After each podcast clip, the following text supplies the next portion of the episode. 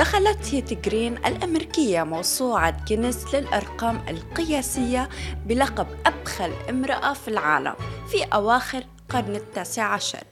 توفي والدها عام 1864 ورثت منه 7 ملايين دولار أي ما يعادل 107 ملايين دولار عام 2010 استثمرتها في سندات حرب الأهلية وكانت سيدة أعمال ناجحة عملت في قطاع العقارات واستثمرت في السكك الحديدية.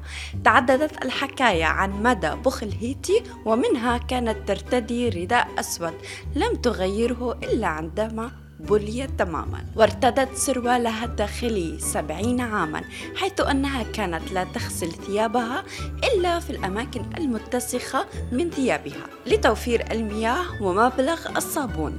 وأثر بخلها على ابنها إذ تعرض لكسر في ساقه عندما كان طفلا وحاولت علاجه في عيادة مجانية للفقراء حيث اضطر الأطباء لبتر ساقه بسبب إصابته بالغرغرينة. ويقال أنها توفيت بسكتة قلبية عندما تشاجرت مع الخادمة بسبب فضائل الحليب منزوع الدسم.